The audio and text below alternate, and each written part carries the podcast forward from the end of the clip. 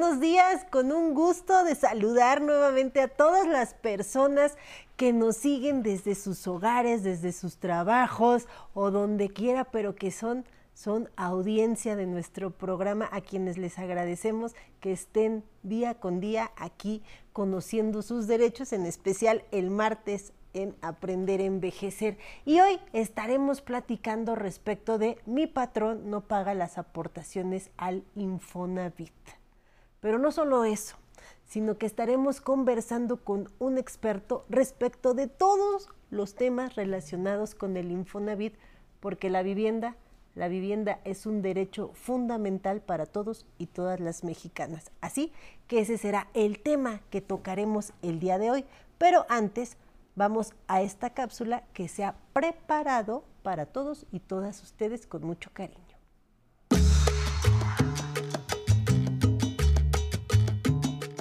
Es común escuchar casos en los que las personas adultas mayores que han trabajado durante años para una misma empresa descubren que el patrón no paga o no ha pagado durante algún tiempo las aportaciones al Infonavit.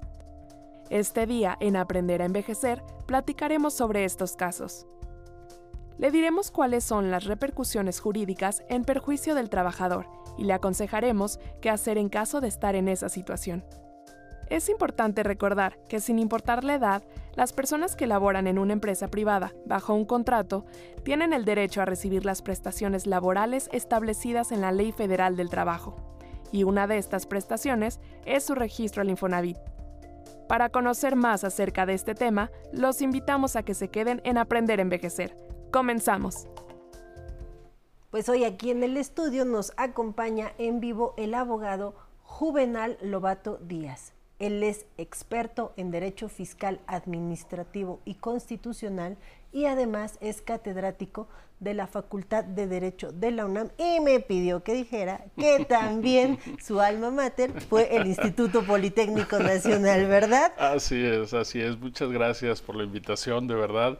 Sí, eh, aquí tuve la oportunidad de pasar tres años muy, muy importantes de mi vida en la vocacional número dos, así es que feliz de regresar a mi casa. Muchas gracias. Pues Juvenal, felices nosotros de tenerte aquí como el experto que nos platicarás respecto de todos los temas del Infonavit, porque como decía, pues el tener una vivienda es un derecho fundamental, es de primera necesidad y creo que a todos nos interesa contar con un patrimonio y más en esta etapa de nuestra vida. Totalmente, yo creo que es muy bueno empezar por ahí. A ver, sí es un derecho fundamental, pero eh, no quiero sonar muy teórico, pero creo que es importante hacer este señalamiento. Es un derecho fundamental que está garantizado en teoría para los trabajadores del sector privado y sector público, pero también tenemos una referencia en general al derecho a la vivienda. De lo que hoy vamos a hablar es particularmente de este derecho enfocado a los trabajadores del sector privado, que es donde el Infonavit tiene su ámbito de operación. Es decir, sabemos que alguien puede, si trabaja en el sector público, puede tener un crédito por parte del FOBISTE, pero si es trabajador de ese sector. Aquí estamos enfocándolo estrictamente en los trabajadores del sector privado, que son donde hacen sus aportaciones para el Infonavit. yo creo que esa parte, quizá a veces para quienes nos escuchan, puede sonar, empieza lo problemático, ¿no? A ver, primero, sector privado, sector público. ¿A cuál pertenezco? A, lo mejor ni pertenezco a ninguno. Exacto, o municipales, que luego a veces también son trabajadores de los municipios. Entonces, aquí lo vamos a enfocar al, Infonavit, pero que también hay que decirlo, ha servido mucho de parteaguas en muchos de los temas que se han gestado para que se haga efectivo este derecho para toda la población. Entonces, sí, es el derecho a la vivienda, una vivienda digna y decorosa, dice la Constitución, lo que significa que debe tener los, los elementos mínimos que le permitan subsistir adecuadamente al trabajador y a su familia. Entonces, por supuesto que todos estos derechos se llaman programáticos, es decir, donde el gobierno lo que busca es establecer programas, eh, políticas fiscales, por ejemplo, también para que se haga efectivo, porque de nada me sirve nada más decir saber que tengo derecho a la vivienda, pero cómo lo hago efectivo. Y el Infonavit es uno de los instrumentos que permite a este sector hacerlo efectivo. Tú ya me dijiste, uno corresponde para el sector privado, el sector público, pero en palabras más, más coloquiales, ¿quiénes pueden acceder a un crédito del Infonavit? Quienes tienen un contrato de trabajo con un patrón que es otro privado igual que ellos. Es decir, si yo voy a a ofrecer mis servicios a, la central de abastos, si voy a una oficina, normalmente o es una empresa o es una persona física que me dice te voy a dar trabajo, la primera obligación de esa persona que contrata a un trabajador es darlo de alta, inscribirlo en el Infonavit, que es un poco lo que se mencionaba en la, en la, en la cápsula. Esa es la primera obligación porque de ahí surge la más importante. El patrón, cuando contrata a alguien, lo primero que tiene que hacer es pagar el 5% del sueldo que le va a pagar a ese trabajador para que ese dinero se vaya a un fondo que se llama subcuenta de vivienda.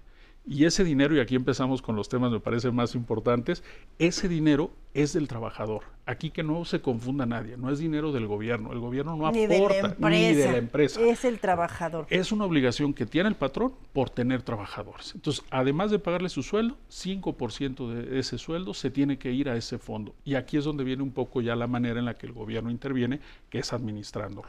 ¿Qué significa esto? Ese 5% se va acumulando durante toda la vida que trabaja eh, la persona y tiene dos posibilidades.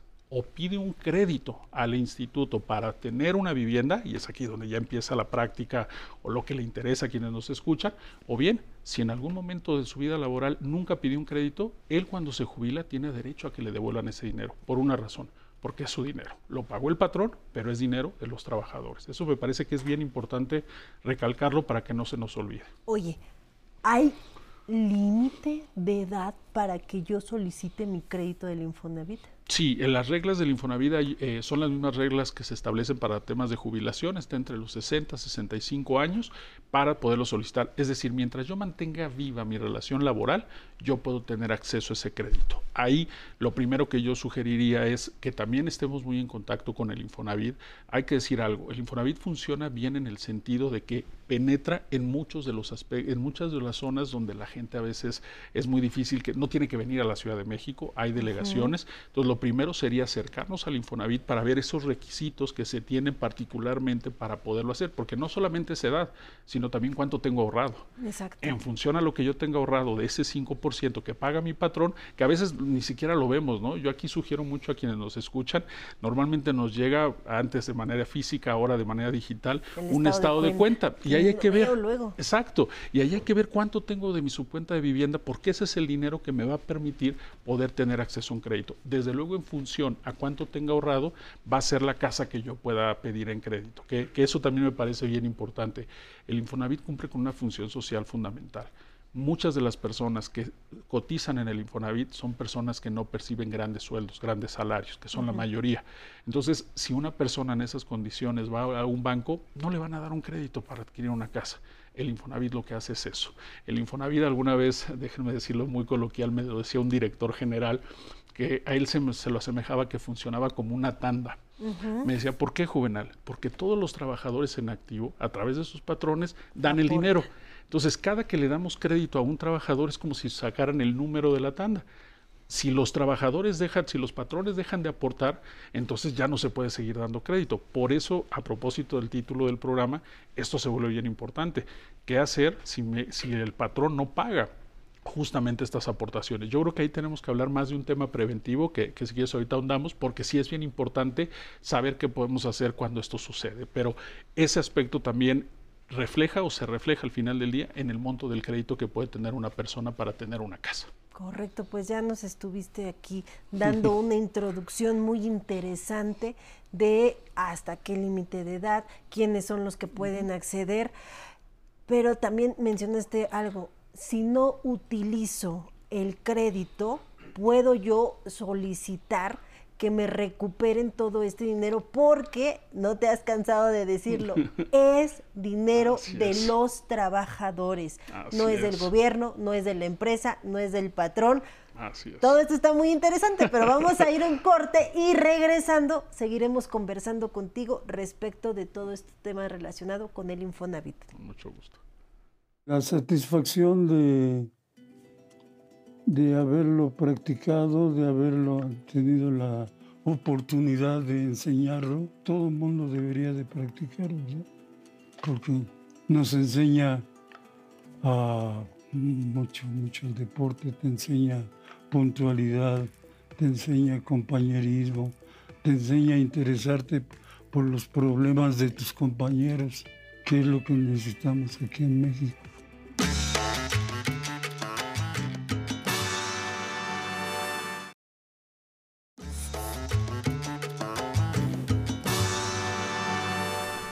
Pues ya de regreso y seguimos conversando con Juvenal Lobato Díaz. Él es abogado especialista en Derecho Fiscal Administrativo y Constitucional y además catedrático de la Facultad de Derecho de la UNAM, con quien estamos platicando respecto de todo esto relativo al Infonavit.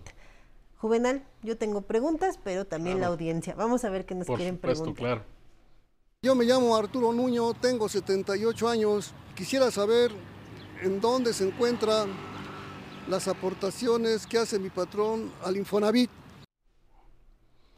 Juvenal, ayúdanos a contestar esta A ver, pregunta. ¿en dónde se encuentran? En la subcuenta de vivienda del trabajador. Pero, eh, ¿cómo lo traducimos? ¿Dónde lo ¿Cómo lo traducimos?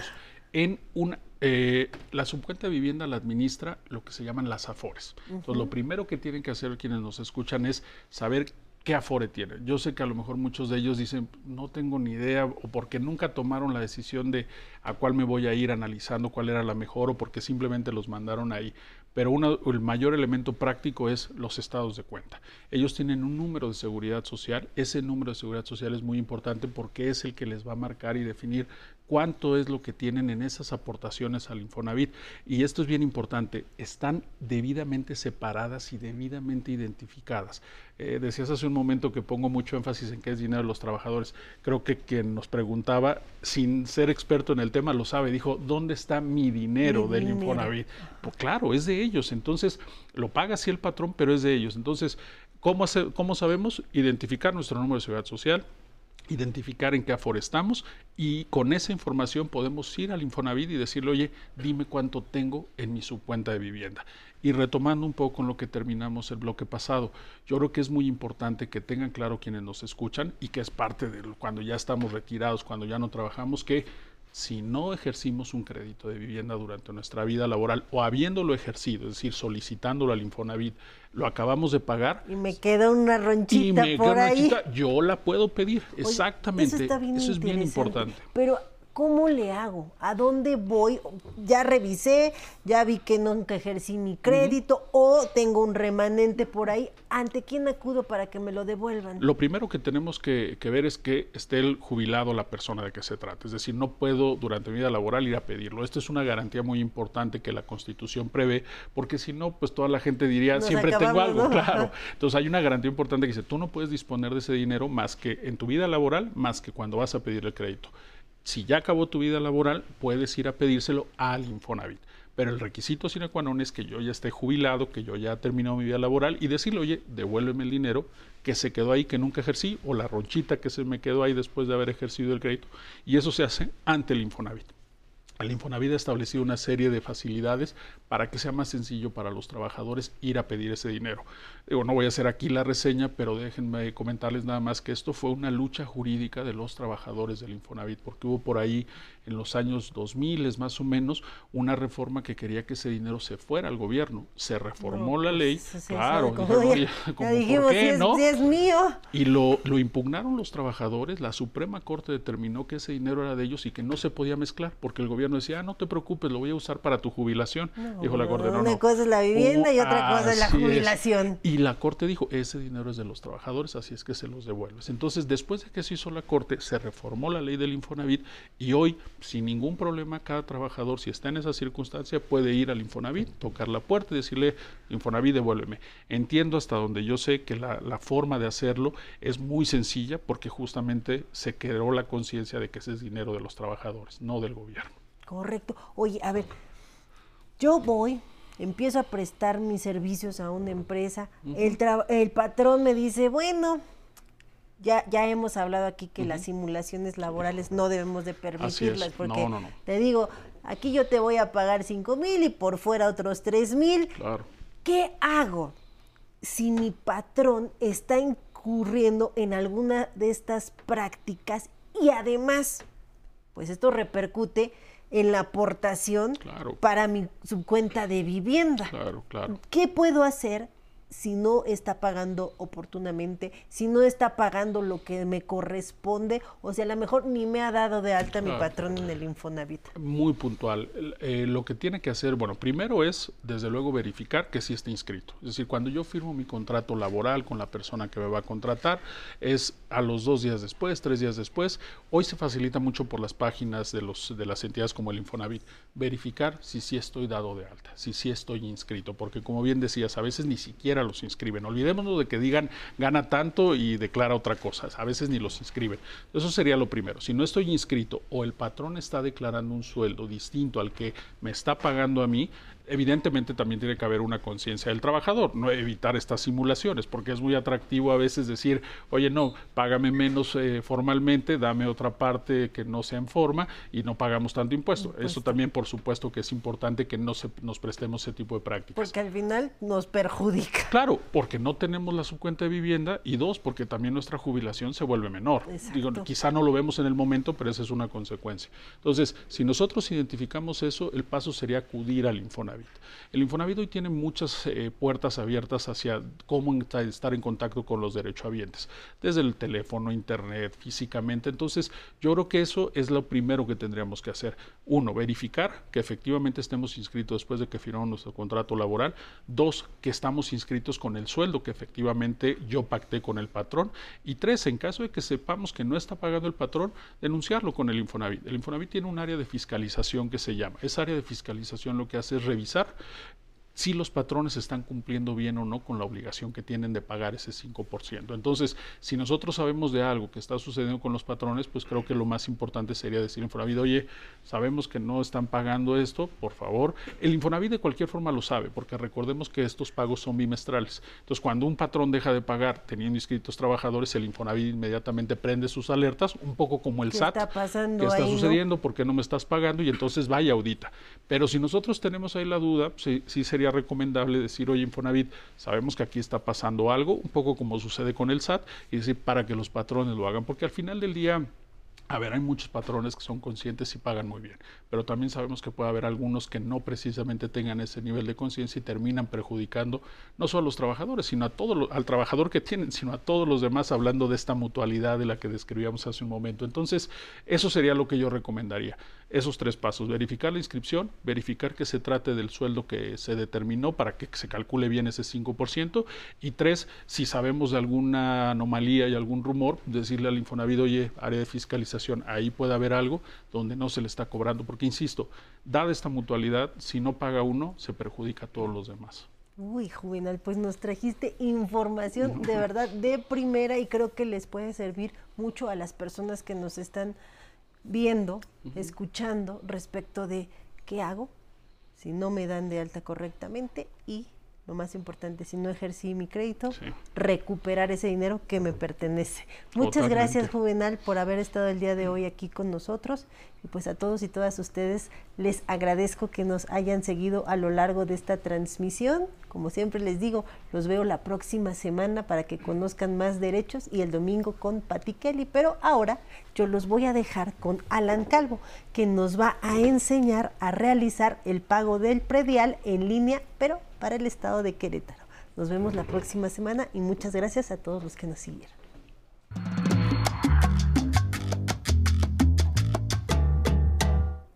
Hola, muy buenos días, bienvenido a Aprender a Envejecer. Muchísimas gracias, Nancy. Como ya lo dijo, el día de hoy vamos a aprender a realizar el pago de predial en línea para el estado de Querétaro. Y es que la mayoría de contribuyentes prefieren realizar eh, el pago de este impuesto los primeros meses del año porque obtienen beneficios, como por ejemplo el 12% de descuento si lo realiza en el mes de enero y el 8% si hace el pago en febrero. Así que si usted todavía no realiza este pago del impuesto, lo invito a que nos acompañe para que sepa qué ruta seguir y hacerlo paso a paso. Vamos a ver. Lo primero que tenemos que hacer es ingresar a nuestro navegador de Internet. Y el día de hoy vamos a utilizar el buscador de Google. Va a escribir Pago Predial Querétaro. Dentro de los resultados que le arroje, va a elegir el primero que dice Consulta de línea de captura para, para pago de impuesto predial en Querétaro. A continuación, debe ingresar la clave catastral que son 15 dígitos. Posteriormente, escriba las cuatro letras del nombre del propietario y pulse en consultar. Después deberá verificar la información de este predio. Debe cubrir eh, el periodo inicial. En este caso, sabemos que se paga de manera bimestral. Son seis pagos los que se deben de cubrir. Vamos a poner en el periodo inicial 2023-01, que es el primer pago, y en periodo final 2023-06. Vamos a deslizar la pantalla y nos va a dar el importe que debemos cubrir y la fecha de vigencia. Posteriormente va a pulsar en el botón Pago en línea. Para ello es necesario que actualice su información de contacto. Entonces pulse en el botón Actualizar datos personales. Eh, habría otra ventana en su navegador de Internet con la información eh, que debe eh, referente a esta actualización. Pulse en el botón Cerrar y verifique que la dirección del predio sea correcta. Deslice la pantalla y después va a ingresar su CURP. Una vez que lo ingrese, pulse en el botón verificar.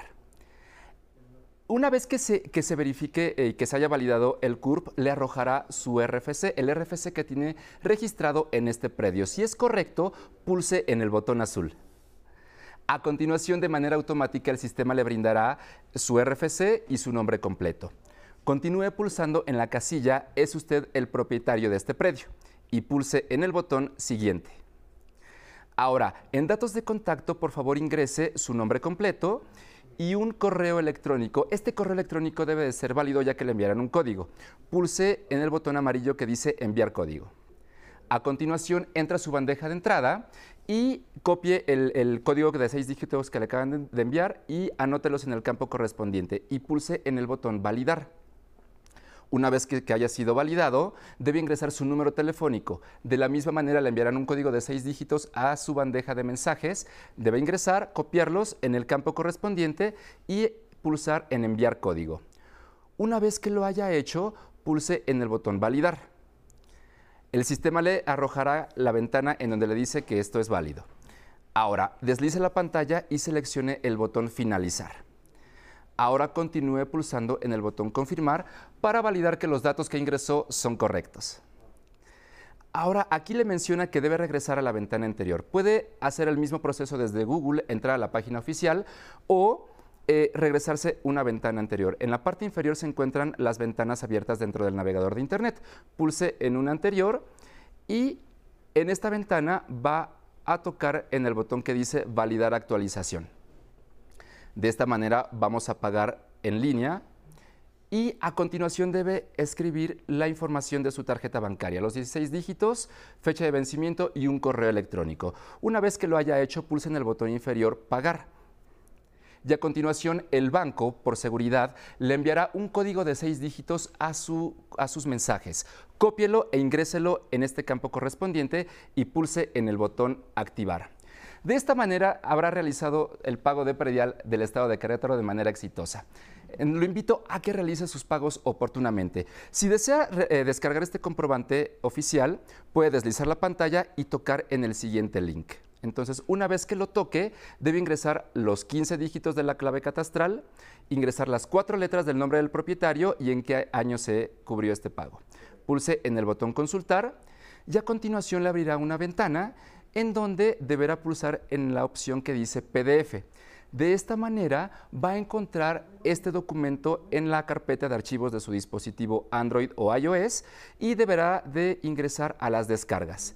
Y ahí encontrará este documento que validará el pago que haya realizado oportunamente del pago de predial en el estado de Querétaro. Muchísimas gracias por habernos acompañado esta mañana. Ahora lo dejo con Nancy Mendoza, quien nos dará las redes sociales. Saludamos con mucho cariño a todas las personas adultas mayores que continúan viendo Aprender a Envejecer. Es muy importante para nosotros que usted conozca sus derechos. Por ello los invitamos a revivir nuestros episodios de los martes. Los encuentra en nuestro canal de YouTube. Búsquenos como Aprender a Envejecer. En las listas de reproducción solo tiene que localizar la selección de Conociendo mis derechos. Temas como los tipos de pensiones, la realización de trámites como el testamento o los servicios que ofrece el INAPAM son algunos de los temas que encontrará. O si lo prefieren, también puede visitar nuestro blog. En su buscador de internet escriba aprenderenvejecer.tv. Localice la fecha del programa de su elección y podrá conocer los datos de nuestros especialistas invitados. Ahora los compartimos los mensajes que nos envían. Nos saluda Adalberto León, Javier Mandujano y Olga Nava. Por último, los dejamos con esta pieza musical que se llama El Alardoso con el trío Hermanos Lores. Nos vemos mañana.